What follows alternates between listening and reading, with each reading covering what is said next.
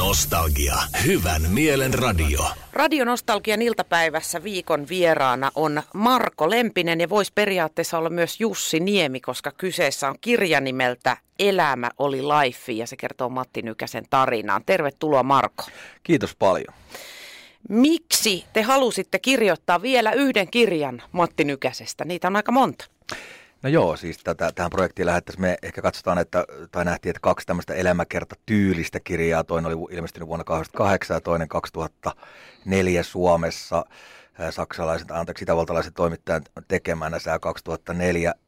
No ensinnäkin me nähtiin niin, että tota, kun sen jälkeen Matti 2004, Matin elämä on mahtunut niin älyttömästi vuoteen 2000, helmikuun 2019, jolla hänen valitettava valitettava poismenonsa menonsa tapahtui, niin kuin, että hän ansaitsi ehdottomasti kirja, jossa käydään vielä koko, koko elämänkaari loppuun asti läpi. Toinen ja kaikista tärkein syy on se, että meidän mielestämme näissä aikaisemmissa niin kuin kirjoissa tai elokuvissa tai mi, mitä ikinä Mattiin liittyy, ne ei ole koskaan niin kuin oikeastaan menty, menty tuota, noin, lähestytty Mattia siitä näkökulmasta, että miksi Matti Nykänen eli sellaisen elämän kuin hän eli, että on, on paljon aina kerrottu, että mitä kaikkea Matin elämässä tapahtui, Eli on, on esitelty niin sanotusti seurauksia, mutta siihen syyhyn ei ole, ei ole lähestytty näitä seurauksia ja tekoja ja tapahtumia niinkään sen syyn kautta. Ja sen takia me haluttiin, tai nähtiin, että tämä näkökulma olisi niin kuin uutta ja raikasta, että lähestytäänkin sitä Matin, Matin sielunmaisemaa, mielenmaisemaa niin kuin kautta, että miksi hän teki semmoisia valintoja elämässään, kun teki, miksi hän ajautui päihdesairaaksi ja YMS. Ja teillä on ilmeisesti jakautunut tämä työjako sillä tavalla, että Jussi on enemmän tuntenut sieltä, Matin sieltä musapuolelta ja saattaa seurannut Matin urheiluuraa. Joo, No joo, tai tavallaan sille, että, että tota noin, niin, niin kyllähän mä seurasin, mä olin tosiaan pikkupoikana, kun kylmät väreet tuli, mä Lahdesta kotoa. Sama, en ollut edes Lahdesta, mutta niin minäkin olin kylmät väreet päällä. Aina kuulla Salapausselän kisoissa kuulutettiin Matti Nykäsen mm. nimiä jo ennen, ennen kuin se alkoi tulee ja tiesi, että nyt pari hyppääjää välissä, niin se oli jotenkin niin euforista se tunnelma ja Matti oli jotenkin niin kuin jumalasta, jumalasta seuraavaa, vaikka en harrastanut mäkihyppyä ja muuta. Tämä oli siis oma kosketukseni Matti sitten pitkään. Sitten tietysti tämän Ilta-Sanomissa työskennellyt toimittajana itse pitkään ja tota noin, niin siellä pitkään oli niin urheilu, urheilupuolella ja sitä kautta me tutustuin Mattiin sitten 2010-luvun taitteessa ihan juttu, juttu niin kuin keikkojen yhteydessä, mutta hiljalleen sitten jo vuoden parin sisään niin meillä alkoi niin kuin tiivistyä yhteydenpito, se ei enää koskenutkaan näitä juttujen tekoja, vaan, vaan niin kuin, meistä niin kuin, tuota, no, niin, ehkä me löydettiin jotenkin tämmöistä sielullista veljeyttä, jätkäveljeyttä toisistamme, mutta jo, jolla, jostain syystä Matti niin oppi luottaa muuhun ja meistä niin kuin, tuli hiljaa sitten hiljalleen niin kuin ystävykset ja, ja, ja tavallaan sitä kautta mä niin kuin, tunsin Matin hänen viimeksi ääneen niin kuin vuosikymmenen aikana niin kuin, paitsi että me tehtiin niin kuin paljon juttuja yhdessä, mutta erityisesti niin kuin, oltiin niin kuin kaveripohjalta ja olin Matin niin kuin, elämässä läsnä tätä kautta. Mutta Jussi, joka Niemi, niin tota, joka aikanaan niin kuin, oli heti alusta saakka, kun Matti hyppäsi mäkihyppyrän jälkeen, joka loppui 92, niin tuohon musiikkimaailmaan mukaan, niin Jussi oli sieltä lähtien ollut hänen iso, tärkeä, henkinen niin kuin selkäranka, ystävä, tavallaan tämmöinen musiikkimaailman Matti Pulli. Matti Pulli muistetaan niin kuin, Matin Nykäsen siis niin kuin tämmöisenä niin kuin, äh, isähahmona mäkihypyn puolelta, niin Jussi tarjosi, tai siitä tuli vähän semmoinen samanlainen rooli tuolla musa, musapuolella, teki biisit pääasiassa kaikki, hoiti bändihomman, johti sitä, piti Mattia, niin kuin, oli Matille myös tämmöinen tärkeä henkinen mentor, semmoinen niin kuin, niin kuin, tuota, ja sitten oli vaikeita jaksoja heillekin ja muuta, mutta kuitenkin aina loppuun asti oli valmis puolustamaan sitä, niin sitten päätettiin tosiaan Jussin kanssa lyödä hynttyyt, hynttyyt yhteen, kun tota, noin, niin, tämä Mati, Matin tämä tavalla ikävä, ikävä, ikävä poismano oli tullut ja siitä oli kulunut joku puolisen vuotta. Ja tota, noin, niin siinä aikana sitten tämä asia muhi, kun Otava, Otava tarjosi tätä mahdollisuutta lähteä tekemään teke elämäkertaa vielä, niin ajateltiin Jussin kanssa just tätä, että, että tehdään semmoinen työjako, että tehdään yhdessä, että kun Jussi tuntee tosiaan tämän musiikkimaailman niin älyttömän hyvin ja muuten kaikki sieltä, mitä ei ole koskaan avattu sitten kuitenkaan siltä puolelta, että kirjassahan tulee tosi paljon uutta. Monihan luulee, että Mattia vai Matti vaan revittiin lavalle ja sitä ärsytti esiintyä ja muuta, että se oli siellä humalapäissä ja muuta, mutta totuus on ihan toisenlainen, siis tai hyvin pitkälti toisenlainen, että Matti kyllä viihtyi nimenomaan yleisön parissa ja muuta. No joka tapauksessa, kun ajateltiin, kun molemmat tunnettiin se Matti, Jussi siis vielä huomattavasti huomattavasti paremmin, niin ajateltiin, että ollaan oikeat henkilöt tekemään tämä kirja.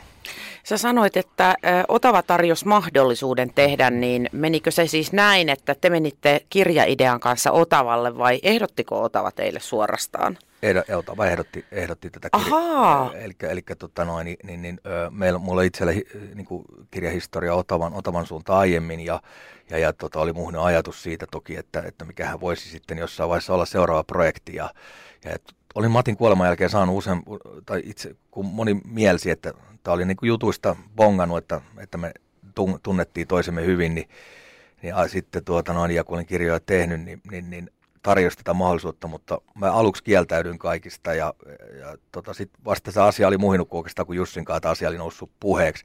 Ja sitten siinä vaiheessa, kun Otava tarjosi sitä mulle, niin mä sanoin, että ilman muuta mut, mulla olisi tähän yksi ehdotus. Ja mä sanoin, että mä haluan tuon Jussin mukaan ja se kävi Otavalle. Näin se niin kuin käytännössä katsoen meni. Marko Lempinen siis vieraana edustamassa kirjan nimeltä Elämä oli life. Jussi Niemi ei ole nyt täällä, eikä kyllä tänne oikeastaan mahdukaan suoraan sanoa, että on niin pieni tämä meidän studio. Joo, joo, ja sitten tosi, ja sitten mä sanon vielä, että jos me oltaisiin kahdestaan tässä, niin ei varmaan riitä kyllä mitkään lähetysajat, me ollaan ah. niin kauheita puhumaan. Joo, sä et ole myös semmoista vetäytyvää sorttia. Jatketaan Markon kanssa juttua huomenna.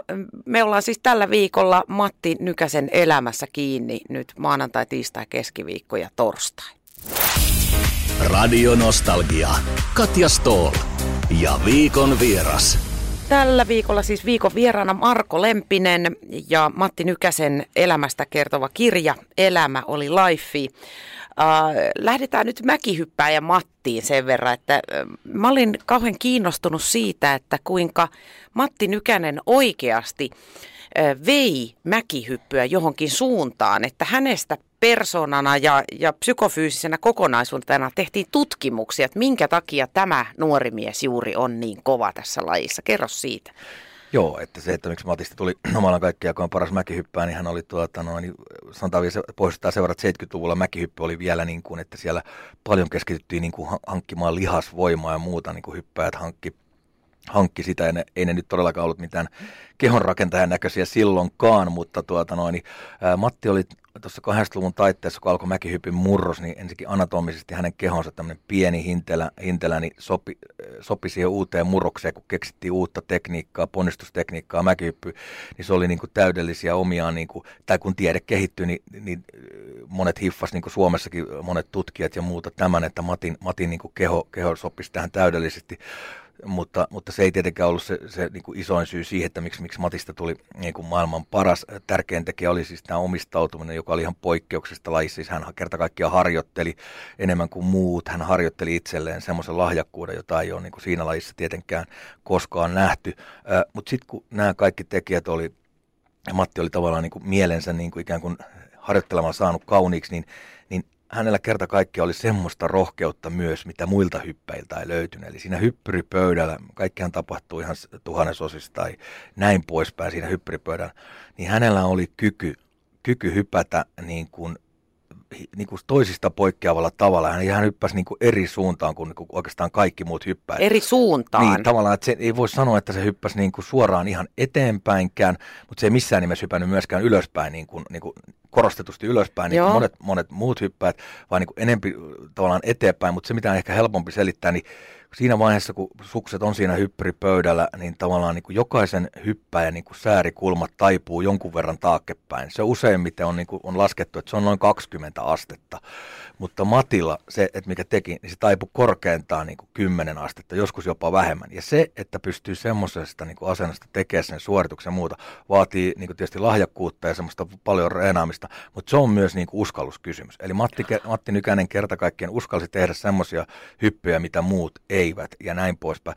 Ja tämän takia sitä ruvettiin tutkimaan tosi tosi tarkkaa, että miten se, miten se sen tekee. Tai nämä oli siis niin niitä johtopäätöksiä sen tutkimuksen, mutta kun sitä oli tutkittu just, koska ne moni ihmetteli, että mitä se tekee kerta kaikkea eri tavalla kuin muut, että miten hän voi olla niin ylivoimainen ollessaan vaikka huma, suuri, rapulassa, pahassa rapulassa tornissa ja niin kuin, kerta kaikkiaan onko edes hyppykunnassa ja muuta. Ja sit silloin hän, luulisi pelottava jonkun verran. Niin, silloin luulisi pelottava ja kaikkea muuta ja silti hän tulee sieltä ja kova kilpailu. Mm. Se oli myös äh, niin kuin silloin sen Itä-Saksan Jens, Jens Weislook oli jo siinä vaiheessa kehissä, mutta hänkin on kertonut, että silloin kun Matti, Matti oli optimaalisimmillaan, niin ei, ei hänelläkään vaan kerta kaikkiaan ei, ei sitten paukut riittänyt. Mitä luulet, että kuinka paljon se rohkeus tuli sieltä, että kun Matti oli semmoinen pieni ja kevytrakenteinen, niin hän tähän luonnollisestikin kouluaikona sorsittiin. Sehän on selvä peli, että koulussa sä jäät alimmaiseksi, jos sä oot nuori mies ja sulle ei ole leveitä hartioita. Niin kuinka paljon se tuli se sieltä näyttämisen halusta, se, se uskallus? Ihan järkyttävän paljon. Eli kyllähän kaikessa on niin kuin, että me esimerkiksi suomalainen, Suomen urheilu tuntee tosi paljon supertähtiä, joilla on jonkinnäköisiä lapsuuden traumoja taustalla. Ja yleensä tämmöiset niin lapsuuden traumat saa ihmisen just niin kuin esimerkiksi vaikka nyt sitten urheilussa niin omistautumaan niin kuin kerta kaikkiaan niin kuin aasta öö, 110 prosenttisesti, niin kuten niin kuin Matti Mäkihyppy. Eli hänellä oli valtavia itsetunto-ongelmia johtuen juoni juuri pienikokoisuudesta ja tämmöistä hentorakeisuudesta plus tosi, tosi haasteellinen ADHD ja se tarkoittaa sitä, että koulumenestys oli tosi vaatimatonta.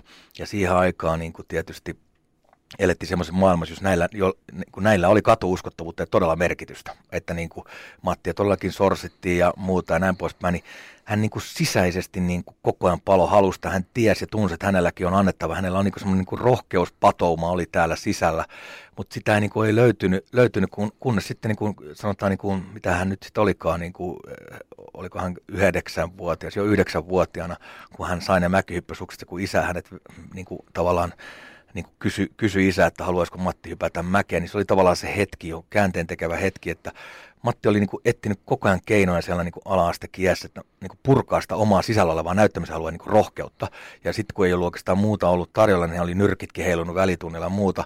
Mutta sitten kun löytyi mäkihyppy, niin se oli semmoinen, joka oli tosi katuuskottavuuslaji niin kuin nuorena. Et itsekin muistan, kun olin pentu, niin valehdeltiin omissa kaveriporukoista, ollaan hypätty sieltä ja täältä kaiken näköisillä niin suksilla, vaikka ei ollut todellakaan käyty missään mäessä. Se oli tämmöistä niin juttua. Ja Matti, kun oli kerta kaiken, se oli niin kuin, kaikki palasit niin kuin loksahti kerralla, kerralla kohdalle. Ja, ja tota, sen jälkeen niin kuin, niin, niin se näyttämisen halu ja muut kanavoitu ja ne kaikki niin kuin, liittyy tähän harjoitteluun ja muuta. Ja, ja, ja kyllä niin kuin, voi niin kuin sanoa, että tota, noin, niin nimenomaan tämä tämmöinen trauma, mikä sieltä on, niin sai, sai Matin tota, noin, Voidaanko Osa. nähdä, että e, Matin elämä oli vähän niin kuin se mäkihyppy, mäkihyppy itsessään, että, että se vauhti oli ihan järjetön ja se oli niin hieno se kaari ja sitten se oli aika tyly se loppu sitten lopulta. Joo, hän on niin kuin, voi niin kuin tavallaan, ensinnäkin unohtui vielä äskeisen sanoa, että siis Matin minäkuvahan rakentui pitkälti, hän etsi itseään pitkään, niin hänen minäkuvansa rakentui pitkälti tämän mäkihypyn niin kuin varaan.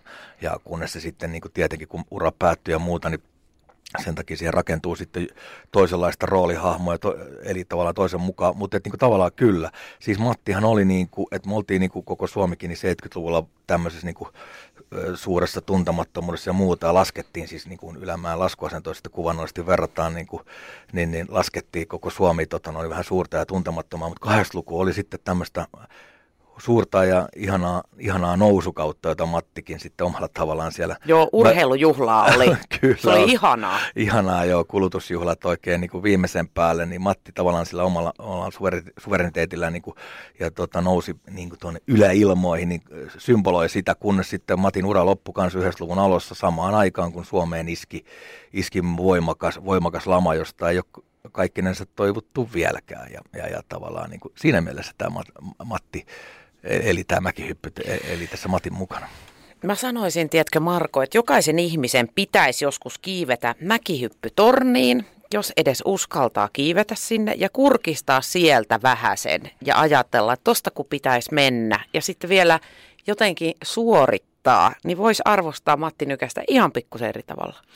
Aivan varmasti just näin, koska siis itsekin kun Lahdessa tosiaan niin kuin on kotosia muuta, siellä on tämä, pääsee, pääsee turistit katsomaan sinne oikein surmään sitten huipulle, että niin, niin sitä ei osaa sieltä alhaalta piirtää edes mieleen sitä kuvaa, että kuinka jyrkkä se niin kuin ylämäki sitten todellisuudessa on, että ei sieltä siis niin kuin, tietenkään kukaan, kukaan tulisi alas, eikä tulisi pienemmistä mäistäkään niin kuin lonkalta, että semmoisen maailmahan pitää kasvaa ihan pienestä, pienestä pitäen, että, että pikkuhiljaa ja näin poispäin, mutta kyllä ne hurjaa sällä on ja pakko sanoa, että edesmennyt Matti Pulli, takavuosia just Matti Nykäs henkilökohtainen valmentaja, aikana oli käyttänyt tämmöisellä juniori, juniorimaajoukkueen leirillä, jossa oli myös hiihtäjiä ja yhdistetty urheilijoita paikalla, niin oli käyttänyt jos nyt lyhyesti sanon, tämmöisen puheenvuoron, että jos siellä hiihtäjien ja yhdistetyn puolella on kaikki ne, keillä koulukeskiarvo alkaa niin kuin on alle kuuden, niin tervetuloa mäkihypyn pariin.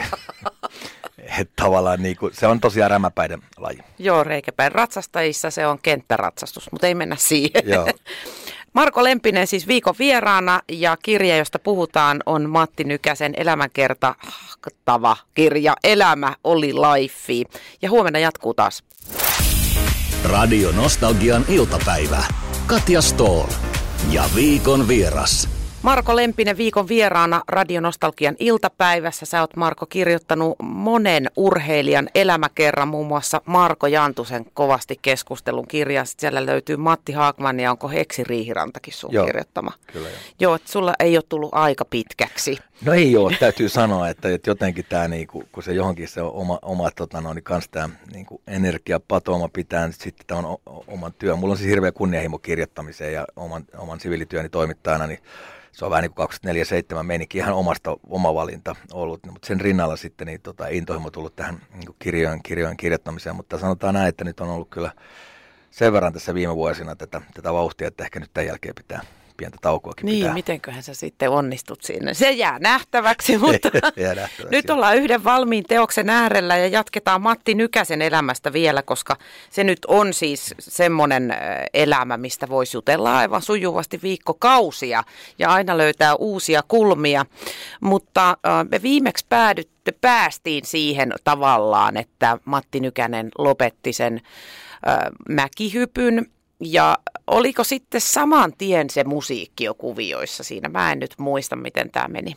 No kyllä se joo, että se tavallaan niin kuin, Mattihan ei siinä ihan 90-luvun alkupuolella, hän niin kuin, voi sanoa, hänen, hänen katsotaan niin kuin lopettaneen niin kuin 92, mm. 92 tavallaan, ja, mutta että hän ei sinäkään vuonna oikeastaan niin kuin, ihan muutamia kisoja kävi tällaisia ja oli jotain leiri, leiriyrityksiä, että viimeiset arvokisat oli jo, oli, oli sitten vuonna 91 Valdi, Valdi Fiemessä, niin tämä musiikkiura tulee siinä tammikuussa 92, että tämä on sikäli hauskaa, että Ilkka Ile Vainio, mainio, mainio tuota noin, mainio mies, mies tuota noin, joka, joka sitten tietysti joka paikkaa kans Ehti. ehti. Juu, kyllä näin on. Joo. Suuren sankollisen ide- idean tynnyrinsä kanssa. Ja Juu. tota, yksi idea oli sitten se, että tehdäänpä Matista tuota noin, niin, niin, niin niin, niin tota, lavatähtiä. Ja se sitten, siinä oli pari yritystä ollut aikaisemmin, kunnes hän päätyi sitten Jussi Niemeen, Jyväskyläläismuusikkoa pitkä linja, joka oli kiertänyt monien tunnettujen, niin kuin muun muassa Sami, Sami tuota. Babitsinia ja, ja, ja jopa Irvininkin kanssa ja muuta niin kuin aikanaan, niin tavallaan hän sitten kysyi, että miten olisi, että, että, että Matti Nykänen ja muuta, ja tietysti vähän Jussikin alkuun skeptisesti ja muuta suhtautui, että mikäs juttu tämä on, mutta tietysti kun kyse oli Matti Nykästä, niin hän, hän niin palo halusta ehkä sitten kokeilla, ja hän luuli siinä vaiheessa, että tuota, no, niin Vainio Ilellä on noin, noin, noin, noin biisit valmiina ja muuta, että hän vaan niin kuin omassa studiossa Jyväskylässä sitten nauhoittaa nämä oman niin kuin tausta, taustabändinsä ja muuta, ja Matti tulee sinne laulamaan, mutta niin tuota, Vainio oli, kun oli houkutellut, niin sanoi, että, että levyjulkkarit on sitten neljän viikon päästä, että tota noin, rupeaa hommiin, että tota noin, niin, niin, niin, niin tämä kun Jussi oli sitten siinä vaiheessa kysynyt, että no okei, että aika tiukkaan aikataulu tai tosi tiukka, mutta että jos nyt oikein, oikein laitetaan, niin tota, laitan niitä biisejä tulemaan, niin eiköhän me nyt tämän saada, saada purkitettua sitten siinä ajassa, niin siinä vaiheessa Vaini oli sitten sanonut, että, että siinähän se juju just onkin, että kun ei ole mitään biisejä, että kun ei ole mitään biisejä, niin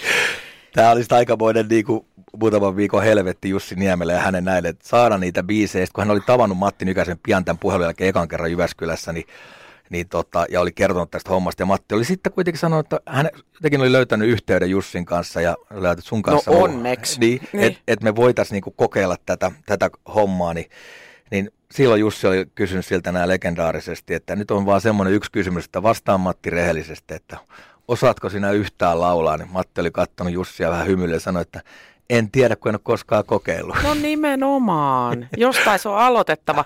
Mutta mä en taida olla ihan väärässä, jos mä sanon, että ensimmäinen albumi Yllätysten yö on myynyt ainakin kultaa. Joo, kyllä Onko? Se, se myi kultaa. Se myi ennätysajassa, että sitä oli tilattu jo niin kuin etukäteenkin ja näin poispäin. Se oli ihan muutamassa viikossa, kun se myi, myi kultaa ja tota noin, niin, niin ne levyjulkkaritkin oli sitten toki sen. Ja toinen Otin levy tehtiin heti seuraavana vuonna. Joo, se ei ollut ihan yhtä, yhtä suuri menestys. Toki sielläkin on niin kuin, niin kuin hittejä muuta ja näin poispäin. Mutta se oli se Matin keikkasuosion, al- tai keikkailuuran alku oli valtavaa suosio, että siis niin kuin ihan, ihan mielettömästi oli niin kuin sakkia käytännössä joka, joka, joka, joka suunnalla ja tietysti myös toimittajaväkeä, että nehän joutui Jussi ja kumppanit sitten päättämään, että kun Matil meni aina tunti haastatteluihin ennen joka keikkaa, että joka keikkaa ennen on sitten puolen tunnin lehdistötilaisuus ja se saa sitten riittää, koska sitä hulapaloota oli niin paljon ja sehän selittyy osittain sillä, vaikka kukaan varmaan olettanut, että Matti olisi niin kuin mikä Luciano Pavarotti, jota hän ei sitten niin kuin myöhemmin niin kuin laulajana ollut, jos kohta halusi hirveästi kehittyä laulajana ja kehittyikin siitä, se oli hirveän tärkeä hänelle, niin tota, mäkihypyssä, kun Matti oli tämmöinen sankari, niin kaikki oli nähnyt telkkarista, kun Matti hyppää, ja jotkut, jotka oli ollut paikalla, oli nähnyt, että Matti hyppää livenä, mutta ei siellä niin urheilukisoissa muuta pääse kuin harvat Mattia lähelle. Mutta kun Matti esiintyi jossain 500 vetävässä kapakasta tai ravintolasta tai muuta, keikka on ohi, niin siitä on matkaa esimerkiksi takahuoneeseen, monesti ei no heti siinä sermin takana, vaan niin Matti ensinnäkin tykkäsi siitä, että ihmiset menee sitten juttelemaan, niin sä pääsit lähelle sitä Mattia koskettamaan ihan ja muuta, niin, niin tällä tavalla tavallaan sitten yhdistyi, yhdistyi sekä Matin intressit että yleisö, että yleisö tykkäsi mennä katsomaan ja nähdä sen niin kuin noin läheltä. Mitä sitten tapahtui, että Matin urasta tuli vähän semmoinen surullinen, tuli näitä riisumiskeissejä sun muita, niin mit, mitä silloin tapahtui konkreettisesti? No joo, kyllä se tota, mm, niin kuin, me tullaan paljon niin kuin tässä kirjassa tosiaan niin tämän kahden korvan välisiin asioihin ja, ja mielen, mielen tasolla. Matilla oli hirveitä itsetunto, itsetuntohaasteita ja tietysti se oli hirveä tyhjö, hirveä isku, että kun mäkihyppy on jäänyt. Ja vaikka tämä tuli tämä musiikkiura täyttämään, täyttämään sitä tyhjöä, niin missään nimessä se ei ollut ihan semmoinen intohimo ja muuta. Mm. nyt Matti oli sairastunut sitten 90-luvun alkupuolella jo mitä ei aikaisemmin ole kerrottu ennen tätä niin päihderiippuvuuteen.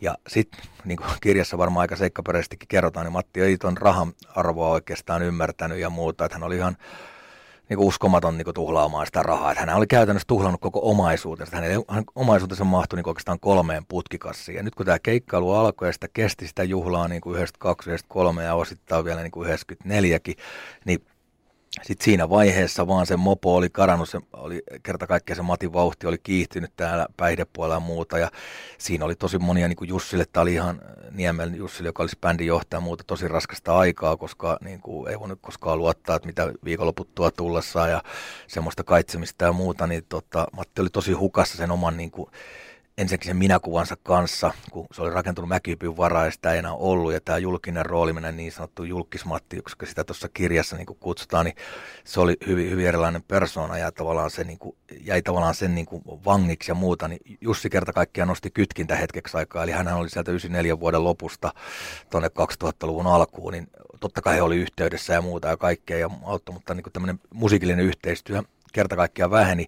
Ja tänä aikana Matti oli aika hukas, hän kävi hän oli naimisissa ja asui Uuraisilla 96-98, mutta kun sekään nyt ei sitten niin kuin, ottanut niin sanotusti tulta purjeisiin, niin tosiaan Matti, Matti sitten niin kuin, rahapulassaan ja kaikessa muussa oli niin kuin, äärimmäisen paljon niin kuin, ympäristön vietävissä ja kusetettavissa ja näin. Ja, ja hän tuli sitten hyväksikäytöksi siinä määrin, että tota, totta kai se oli myös oma valinta, että jostain piti saada rahaa ja mennä tota, järvenpääläiseen kasinoon sitten hommiin. Ja sitten jonkin ajan kuluttua niin, tota, siitä, niin sitten tosiaan housutkin lähti pois, että se oli, oltiin aika syvällä silloin.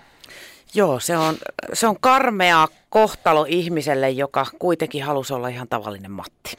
Kyllä, se on, se on just näin. Me jatketaan Marko Lempisen kanssa vielä huomenna Matti Nykäsen tarinasta Radionostalgian iltapäivässä. Radionostalgia. Katja Stoll ja viikon vieras. Radionostalgian iltapäivässä viikon vieraana Marko Lempinen ja kirja on Elämä oli laifi. Tai jotenkin hirveän traagista, kun se oli laifi. Se on traagista. Vähän sydämestä ottaa, että se ei ole on laifi. Joo, se tota, niin kuin siinä vaiheessa, kun kirjan nimi päätettiin, kun Matilla on tietysti tämä tunnettu, tunnettu hittipiisi Elämä on life ja muuta. Siitä on tehty myös tämmöinen slogan kirjakin, Juha Veli Jokinen on sen tehnyt, niin tuota, että Elämä on life, niin se, että me, me päädyttiin tähän, niin tavallaan se, siinä vaiheessa, kun se nimi päätettiin, niin kyllähän se koskettavalta siinä mielessä tuntui, tai siis tuntui totta kai, Matti, Matti tosiaan menehtyi menehtyi ennenaikaisesti. Näin on. Mutta äh, siellä on paljon äh, tragediaa takana. Äh, sä mainitsit tuossa jo aikaisemmin tämä ADHD, mitä diagnoosia ei siis ollut olemassakaan 70-luvulta. Taisi olla joku MPD niihin aikoihin, jo, jolla merkittiin lapset, jotka ei pystynyt oikein keskittymään koulussa. Ja huom, koulussa. Mm. Nimenomaan, että se, se, se koulua varten tehtiin näitä diagnooseja. Mutta sitten johtuen ehkä juuri siitä, että hän ei saanut niitä kiintopisteitä pidettyä käsissään, niin alkoholismi vei. Öö, sä sanoit, että 90-luvun alussa jo havaittiin, että, että Matilla oikeasti on alkoholiongelma tai päihdeongelma. Joo, kyllä se näin oli. Että tota, melkein tämän kirjan yli sata haastattelua, jotka sit, äh, ihmistä haasteltiin. Tietysti tosiaan niin toinen, toinen kirjan tekijöistä, eli Jussi Niemi sieltä yhdestä luvun alusta, sitä seurasi sitten ihan, ihan aitio paikalta, niin, niin paitsi että Matilla oli se niin kuin, alkoholin käyttö oli, niin kuin, se oli niin kuin humalahakusta ja se oli niin kuin, jos et ihan päivittäistä, niin kuitenkin siihen jo yhteen vaiheeseen aika lailla niin kuin useana useana päivänä viikossa. Ja sitten siihen tuli näitä lääkkeitä, kuten diapamien väärän käyttöä, että niin kuin kirjassa tuota noin, ikävä oli todeta, mutta Jussi, Jussi Niemikin halusi totuuden kertoa, niin tavallaan Matti oli niin kuin omien putkikassiansa kanssa kuin kävelevä apteekki välillä ja että näin syvälle tavallaan oltiin jo siinä vaiheessa menty jo vuonna 1995, niin kirjassa sitten kerrotaan, mitä ei ehkä aikaisemmin, tai ei ollut aikaisemmin ollut missään, niin Matti katsoi jo kuolemaa, kuolemaa, kuolemaa silmiä, eli hän makasi silloin sairaalan, sairaalan tuota, noin, tehostolla, ja, ja tuota, noin, silloin sai jo diagnoosi, ensimmäisen diagnoosin haimatulehduksesta, että oltiin, oltiin aika varhaisessa vaiheessa jo Ketkä, vakavien, vakavien kysymysten äärellä, joo. Ketkä ne äh, ihmiset sitten oli, jotka yritti puuttua tähän nimenomaan tähän päihdeongelmaan ja kannustaa häntä menemään hoitoon? No siis totta kai omat vanhemmat ensinnäkin, erityisesti niin kuin äiti Viano ehdottomasti, omat sisarukset, äh, niin kuin siskot, siskot niin kuin ehdottomasti ja, ja, ja tuota noin, toki, toki Jussi Niemikin sitten myöhemmin, ei just vielä silloin yhdessä luvulla ehkä niinkään, mutta että niin kuin ylipäätään Matin kavereet, jos katsotaan sieltä yhdessä luvun alusta vaikka tuonne niin kuin 2010-luvun taitteeseen, niin siinä aikana siellä oli yhden jos toisen näköisiä niin kuin on erilaiset managerit yritti saada sitä. Ja tietysti niin kuin sanottu nämä ystävät tai kuka tahansa, mutta tuo päihderiippuvuus, tämä kirjahan on niin kuin omalla tavallaan myös omistettu päihde, päihderiippuvuudelle, riippuvuussairauksille, mikä on Suomessa koko ajan kuitenkin vähän niin kuin vähätelty aihe, että siinä noin 400 000 arvioidaan sitä sairautta enemmän tai vähemmän kärsiväistä, kun siihen lyödään niin kuin näiden päihdeongelmaisten niin kuin läheiset ja muuta, niin puhutaan aika isosta ja yleiset työkaverit harrastavat, niin aika isosta määrästä, jotka tämän asian kanssa niin kuin kamppailee. Niin se on kuitenkin siitä pirullinen sairaus, mitä itsekin oma kohdalla nähnyt, kun oma isä, isä alkoholismiin kuollut ja muuta, että siis päihderiippuvainen on viimeinen ihminen itse, joka myöntää olevansa päihdesairas ja, mm. ja, ja pitää se sisäinen motivaatio olla ja Matin kohdalla tämä paradoksi tulee tavallaan siihen, niin kuin sä sanoitkin tuossa jo aikaisemmin, että iso osa Matista halusi olla ihan tavallinen Matti. Mm. Mutta sitten kuitenkin se suuri paradoksi on siinä, että kun katsotaan, miksi hän ei sitä lopettanut edes sitten niin kuin viimeiseksi vuosi, niin kuin, niin kuin elämänsä viimeisenä vuosina on tavallaan se, että miksi hän jatkoi tätä tissuttelua, vaikka tajus kyllä, että se on niin kuin, li, niin kuin myöhäistä ja tajus, että tästä johtaa niin kuin var, kuolemaan niin kuin ennenaikaiseen semmoiseen, niin on se, että kuitenkin iso osa Matista oli tullut eläneeksi juuri sellaisen elämän, mistä hän oli pikkupojasta asti haaveillut, eli mäkihyppysankari, urheilusankari, rokkitähti, naisia paljon, paljon palvontaa. Kaikki tämä. Ja tämä kaikki niin kuin tavallaan sen päälle, että hänellä oli nuorena ollut tämmöinen trauma siellä, kun hän oli niin koulussa, kun hän oli ollut pienikokoinen hento, eikä koulumenestystä ollut tullut. Oli syntynyt itsetuntovaje. Hänellä oli syntynyt hirveä näyttämisen halu ympäristölle, mutta myös itselle. Niin tavallaan tämän vangiksi. Matti oli omalla tavallaan vankina omassa kehossaan niin kuin sieltä elämänsä loppuun asti. Tuo on valitettavan tyypillistä kyllä, kun äh, putoo pohja alta, jos ihminen on tavallaan niitannut itsensä johonkin duuniin. Mm. Ja sitten kun sitä ei enää ole, että just urheilijoilla hyvin tyypillistä, mitä sä voit tehdä, jos sä oot osannut hypätä pituutta tai sä oot osannut äh, mäkihypyyn, niin mitä sä voit sen jälkeen enää tehdä? Se tyhjyys on väistämättä ihan hirveä.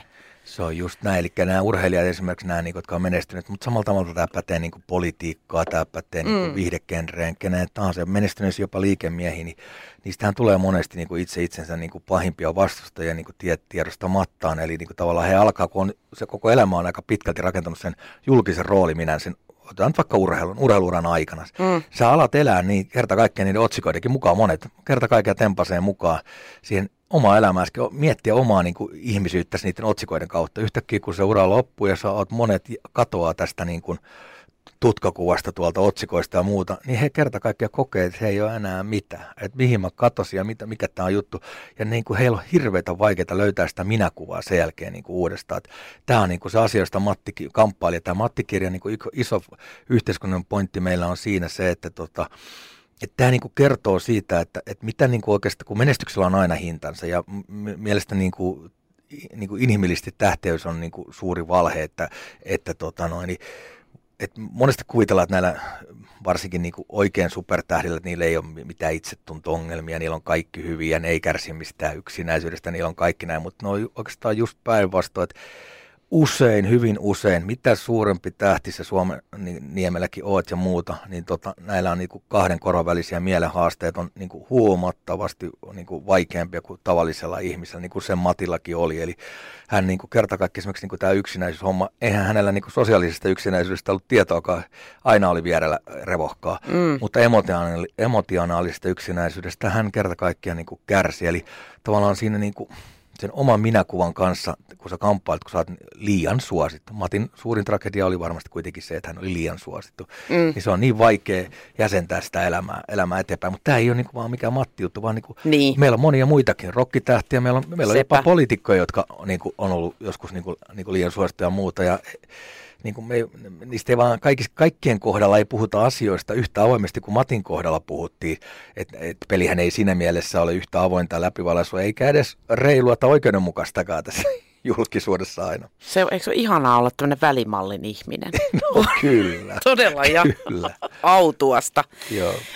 Tähän loppuun Marko, mä haluaisin, että sä kertoisit ää, ää, Matista sellaiset jutut, että millainen Matti oli, jos sä otat siitä pois sen mäkihypyn ja sä otat sen alkoholismin ja rocktähten. Millainen mies oli Matti Nykänen? Aivan kerta kaikkiaan super, super rakastettava. Ää, No ensinnäkin se kiltteys, se siis läm, lämpö, semmoinen hyvä sydämisyys paistaa kaikesta semmoista tekemistä. Mun oli siis etuoikeus tuntea hänet, hänen viime, erityisesti hänen niin kuin viimeiseksi jäänyt vuosikymmen, jolloin Matti, Matin nämä tämmöiset örvelyskännet alkoi olla jo tosi marginaalissa, siis niitä oli, mutta niitä oli vähemmän. Enemmän se oli semmoista tissuttelua, jos, tai sitten ei ollenkaan, että se oli niin kuin alkoi näin. Niin se ihminen, kun mä tamatti ja muuta, esimerkiksi kun mä istuin Joutsanossa hänen keittiössä, häntä vastapäätä, hän oli siis niin kuin kohteliaisuuden niin perikuva, tietysti ihan älyttömän si- siisti, siis ihan uskomaton, miten se piti kämpästää ja ruoho, ruoho oli kuin golfkentät ja siis niin, kuin niin tasaisesti leikattu, auton pesi kolmekin kertaa välillä päivässä ja muuta. Niin tavallaan se, että miten se, niin kuin se lämpö, miten hän halusi olla avuksi. Hän kysyi aina esimerkiksi multa, että miten mä jaksan, miten mun parisuhde voi, miten nämä menee, voiko hän olla jotenkin avuksi. Hän oli aina valmis niin kuin auttamaan. Hän, on, hän, on, hän toisin kuin ehkä voisi kuvitella, Matti kat, tykkäsi katsoa ajankohtaisia uutisohjelmia. Hän halusi niin kuin, tavallaan sillä kautta olla. Ja Matti, Mattista ei ehkä, hän oli hyvin tunneälykäs ihminen. Tämäkin on tämmöinen ehkä uusi piirre, mitä ei ole todettu. Että tosi rakastettava, vallottava niin kuin persona, joka kuitenkin sitten oli hyvin niin kuin rikkinäinen. Eli, eli siivet oli oikeasti niin kuin katkennut niin kuin myös mentaalisesti. Eli hän pelkäsi, hän pelkäsi elää. Se oli tosi haavoittuvaista koko ajan. Ja tavallaan se on niin kuin osatekijä, miksi hän, niin kuin Matti tavallaan tietoisesti tappoi itsensä ja jatkoi tätä alkoholijuttua, koska hän ei kestänyt itseään siinä tilassa, mikä sanoi, että hyvin hauras. Että mä muistan, että nämä oli tosi liikuttavia ja koskettavia. Että aina kun, jos oli tapaamassa häntä, niin, tota, niin kuin, äh, kerta kaikkiaan se lähtö oli vaikeaa, että, että sitä, siinä halattiin useampaan kertaan. Ja Matti huus, niin, tai sanoi sanan moi varmaan niin kuin kymmeniä, jopa satoja kertoja siinä, että se ei niin kuin halunnut, että kukaan olisi lähtenyt siitä, että se oli hyvin tällä, että, että ihana mahtava ihminen, että tosi kauaksi Matin elämässä tultiin loppuviimein siitä pohjimmiltaan peruskiltistä hyväsydämisestä, ujosta, arasta ihmisestä, joka nyt sitten niin näyttäytyi julkisuudessa tämmöisenä julkismattina, joka tuota, noin, oli päihde, päihde, tuota, päihteiden kanssa jatkuvasti ongelmissa ja sitä kautta niin kuin kohuotsikoita tuli. Eli mm, kaikki se oli ihan ansaittua se julkisuus, koska Matti juuri toimi niin kuin niissä kerrottiin, mutta tavallaan se tausta, mikä siellä on, niin se on semmoinen, mitä ei ehkä väitämme näin että ennen tätä kirjaa, niin ei ole niin seikkaperäisesti kerrottu. Kiitos Marko Lempinen. Tämä oli todella avaava keskustelu Matti Nykäsestä ja vielä enemmän avaa tietenkin tämä kirja Elämä oli life, joka on mahdollista myös voittaa täältä Radionostalgian iltapäivästä. Kiitos ja tsemppiä sulle Marko. Kenen elämä on seuraavaksi? No niin kuin mä just tuossa yhdessä... Kynän päässä. Kynän päässä, että tota, onhan tuossa erinäköisiä niin kuin, aiheita ollut ja muuta, mutta, mutta mulla on ehkä semmoinen ajatus nyt, että jospa seuraavaksi niin kuin, yrittäisi niin kuin, saada jotain aikaiseksi tuolla kaunokirjallisuuden puolella. Oo. Mutta katsomme sitä, onko minusta siihen ja se jää nähtäväksi. Tervetuloa tänne sitten. Radio Nostalgia.